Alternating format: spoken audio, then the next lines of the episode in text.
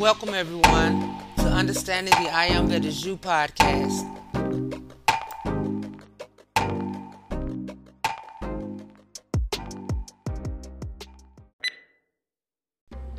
Hey everybody, it's your girl Wynn Ruffin, and I pray all is well with everyone, and your hearts and minds are full of love, joy, and compassion for yourselves and everyone else all over the world.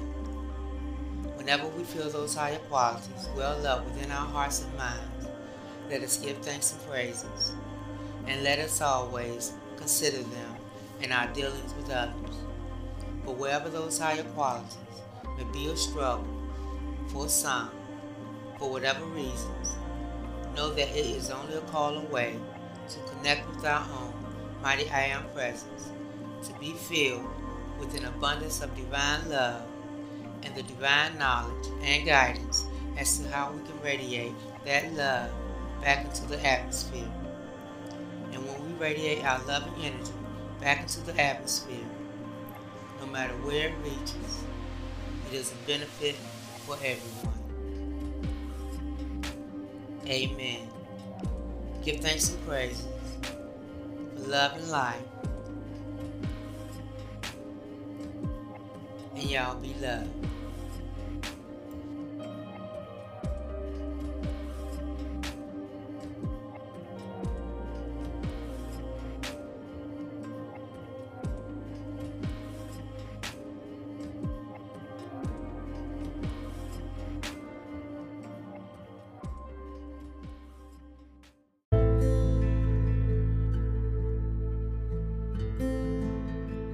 God created man in his own image. Male and female, in one, created he them. Man in his cosmic aspect is a being very superior to that which is commonly looked upon as a man, and which is described in books on anthropology, anatomy, etc. Such external sciences deal only with the grossly material body of external terrestrial man, while the essential body of macrocosmic and microcosmic man is beyond the reach of external observation. In the study of man as a cosmic being, there are three subjects to be considered, although the three are only three aspects of one. These three subjects are God, nature, and man, and neither one of them can be understood in its inner essence without an understanding of the other two. External science, natural philosophy, and theology seek to separate them. They regard man as a being separated, distinct, and independent of nature, and nature as something independent of man, while of God they know nothing, and regard the divine power, which is the cause of all life, as if it were something external to nature and man, and beyond their reach. For this reason, the man of modern science has become an unnatural being, without any conceivable object for his existence, and nature is to him an organism evolved by accidents and subject to no other than mechanically acting law. The divine, spiritual, creative, and hidden powers in man and in nature are entirely removed from the field of perception of the rationalist. Man, as a whole, may be conceived of as a planetary spirit, a self conscious, luminous sphere of unimaginable extent, as, in fact, at present the mental sphere of man has no defined limits, it reaches as far as his thoughts can go. He was created for the purpose of being the image of God. The glory of God was residing in him, and he was penetrated by the light of divine love. In man is contained everything God, and the Christ, and the angels, the celestial and terrestrial kingdoms, and the powers of hell.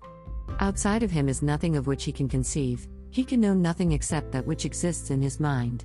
No god or devil, no spirit or any power whatever can act within man unless it enters into his constitution. Only that which exists in him has existence for him.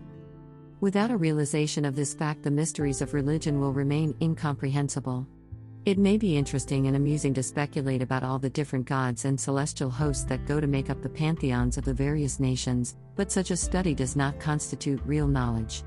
Only when man's spiritual perceptions are unfolded and he attains divine knowledge of self, then will he know the Christ and all the celestial powers whose aggregate goes to make up the kingdom of God existing within himself. The Spirit of God resides from eternity to eternity only in heaven, that is to say, in his own essence, in the power of the majesty.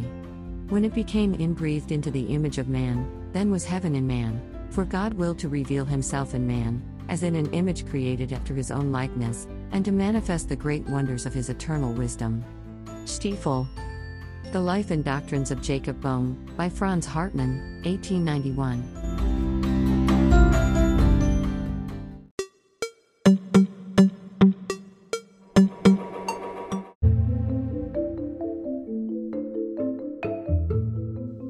Isis Unveiled, Volume 2, Chapter 3.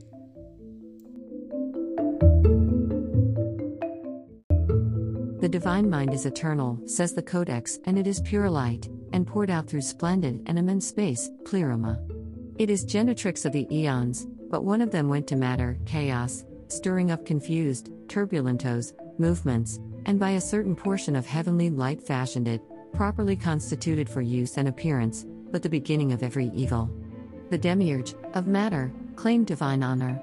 Therefore, Christus, the anointed, the prince of the eons, powers, was sent, expeditus, who taking on the person of a most devout Jew, Jesu, was to conquer him, but who having laid it, the body, aside, departed on high. We will explain further on the full significance of the name Christos and its mystic meaning. And now, in order to make such passages as the above more intelligible, we will endeavor to define, as briefly as possible, the dogmas in which, with very trifling differences, nearly all the Gnostic sects believed. It is in Ephesus that flourished in those days the greatest college, wherein the abstruse Oriental speculations and the Platonic philosophy were taught in conjunction. It was a focus of the universal secret doctrines, the weird laboratory whence, fashioned in elegant Grecian phraseology, sprang the quintessence of Buddhistic, Zoroastrian, and Chaldean philosophy. Artemis, the gigantic concrete symbol of theosophico pantheistic abstractions, the great mother multimama, androgyne and patroness of the Ephesian writings, was conquered by Paul. But although the zealous converts of the apostles pretended to burn all their books on curious arts, ta perierga, enough of these remained for them to study when their first zeal had cooled off. It is from Ephesus that spread nearly all the gnosis which antagonized so fiercely with the Irenaean dogmas, and still it was Ephesus, with her numerous collateral branches of the great college of the Essenes, which proved to be the hotbed of all the Kabbalistic speculations brought by the Tanaim from the captivity. In Ephesus, says Matter, the notions of the Jewish Egyptian school, and the semi Persian speculations of the Kabbalists had then recently come to swell the vast conflux of Grecian and Asiatic doctrines, so there is no wonder that teachers should have sprung up there who strove to combine the religion newly preached by the apostle with the ideas there so long established. Had not the Christians burdened themselves with the revelations of a little nation, and accepted the Jehovah of Moses, the Gnostic ideas would never have been termed heresies. Once relieved of their dogmatic exaggerations, the world would have had a religious system based on pure Platonic philosophy, and surely something would then have been gained. H. P. Blavatsky. Now let us see what are the greatest heresies of the Gnostics. We will select Basilides as the standard for our comparisons, for all the founders of other Gnostic sects group round him like a cluster of stars borrowing light from their sun. Basilides maintained that he had all his doctrines from the Apostle Matthew, and from Peter through Glaucus, the disciple of the latter. According to Eusebius, he published 24 volumes of interpretations upon the Gospels, all of which we burned, a fact which makes us suppose that they contained more truthful matter than the school of Irenaeus was prepared to deny. He asserted that the unknown, eternal, and uncreated Father, having first brought forth Nous or mind, the latter emanated from itself, the Logos. The Logos, the Word of John, emanated in its turn Phronesis, or the intelligences, divine human spirits. From Phronesis sprung Sophia, or feminine wisdom, and Dynamis, strength. These were the personified attributes of the mysterious Godhead, the Gnostic Quaternion, typifying the five spiritual, but intelligible substances, personal virtues or beings external to the unknown Godhead. This is preeminently a Kabbalistic idea. It is still more Buddhistic. The earliest systems of the Buddhistic philosophy, which preceded by far Gautama Buddha, is based upon the uncreated substance of the unknown, the Adi Buddha. This eternal, infinite monad possesses, as a proper to his own essence, five acts of wisdom. From these it, by five separate acts of dhyan, emitted five dhyani Buddhas. These, like Adi Buddha, are quiescent in their system, passive. Neither Adi, nor either of the five Dhyani Buddhas, were ever incarnated, but seven of their emanations became avatars, i.e., were incarnated on this earth. Describing the Basilidian system, Irenaeus, quoting the Gnostics, declares as follows When the uncreated, unnamed Father saw the corruption of mankind, he sent his firstborn Nous into the world, in the form of Christ, for the redemption of all who believe in him, out of the power of those who fabricated the world, the Demiurgus, and his six sons, the planetary genii. He appeared amongst men as the man Jesus, and wrought miracles. This Christ did not die in person, but Simon the Cyrenian suffered in his stead, to whom he lent his bodily form, for the divine power, the Nous of the eternal Father, is not corporeal, and cannot die. Whoso, therefore, maintains that Christ has died, is still in the bondsman of ignorance. Whoso denies the same, he is free, and hath understood the purpose of the Father. So far, and taken in its abstract sense, we do not see anything blasphemous in this system. It may be a heresy against the theology of Irenaeus and Tertullian, but there is certainly nothing sacrilegious against the religious idea itself, and it will seem to every impartial thinker far more consistent with divine reverence than the anthropomorphism of actual Christianity. The Gnostics were called by the Orthodox Christians, Doceti, or illusionists, for believing that Christ did not, nor could, suffer death actually, in physical body.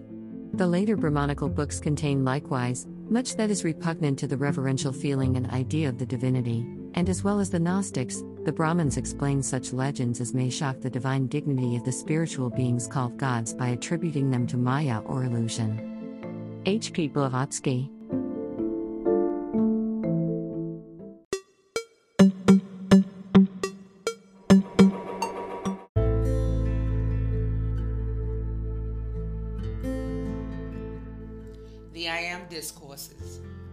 16.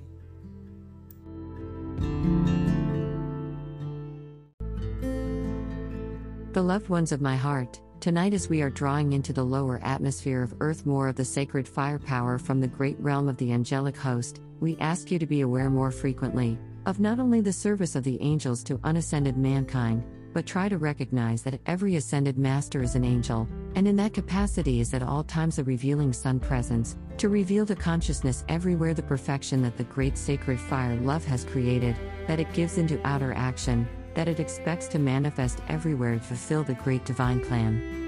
You are not always aware of the service of the angelic host to unascended mankind to the degree that you open the way to let the angelic host's power come into your outer affairs, control conditions around you so that you prevent the discord occurring that otherwise whirls everywhere in the outer world activities. If you could see, how by just the radiation of one of the angelic host into a condition that is destructive, and sometimes just passing by the condition, the radiation of the sacred fire love goes forth from the angel into the condition. And there may not be any great sensational change, but evil just is not able to focus into the destruction that otherwise would have taken place if the angel's love had not passed by. Now we are moving constantly in the atmosphere of earth, and there are legions who bring help to mankind, but if unascended beings are not aware of our presence, they do not cooperate with us consciously enough to let us release the greatest power which otherwise they could have. Now, the outer world might have some comments about this, but if you could understand what the service of the angels of the blue flame and blue lightning and cosmic illumination can do in the government of a nation, and in outer world conditions that are bringing greater perfection and greater civilization into manifestation, you would be utterly amazed if you could see at the inner level what can take place when a call to the angelic host goes forth. Beloved Archangel Michael,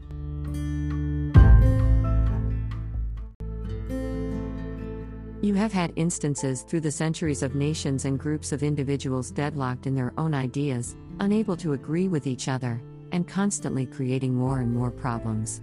And yet, do you know, even some of your world conferences in which there seems to be no agreement, that lasts any length of time, I could walk simply through the atmosphere of the city and make it impossible for the evil in those conferences to function.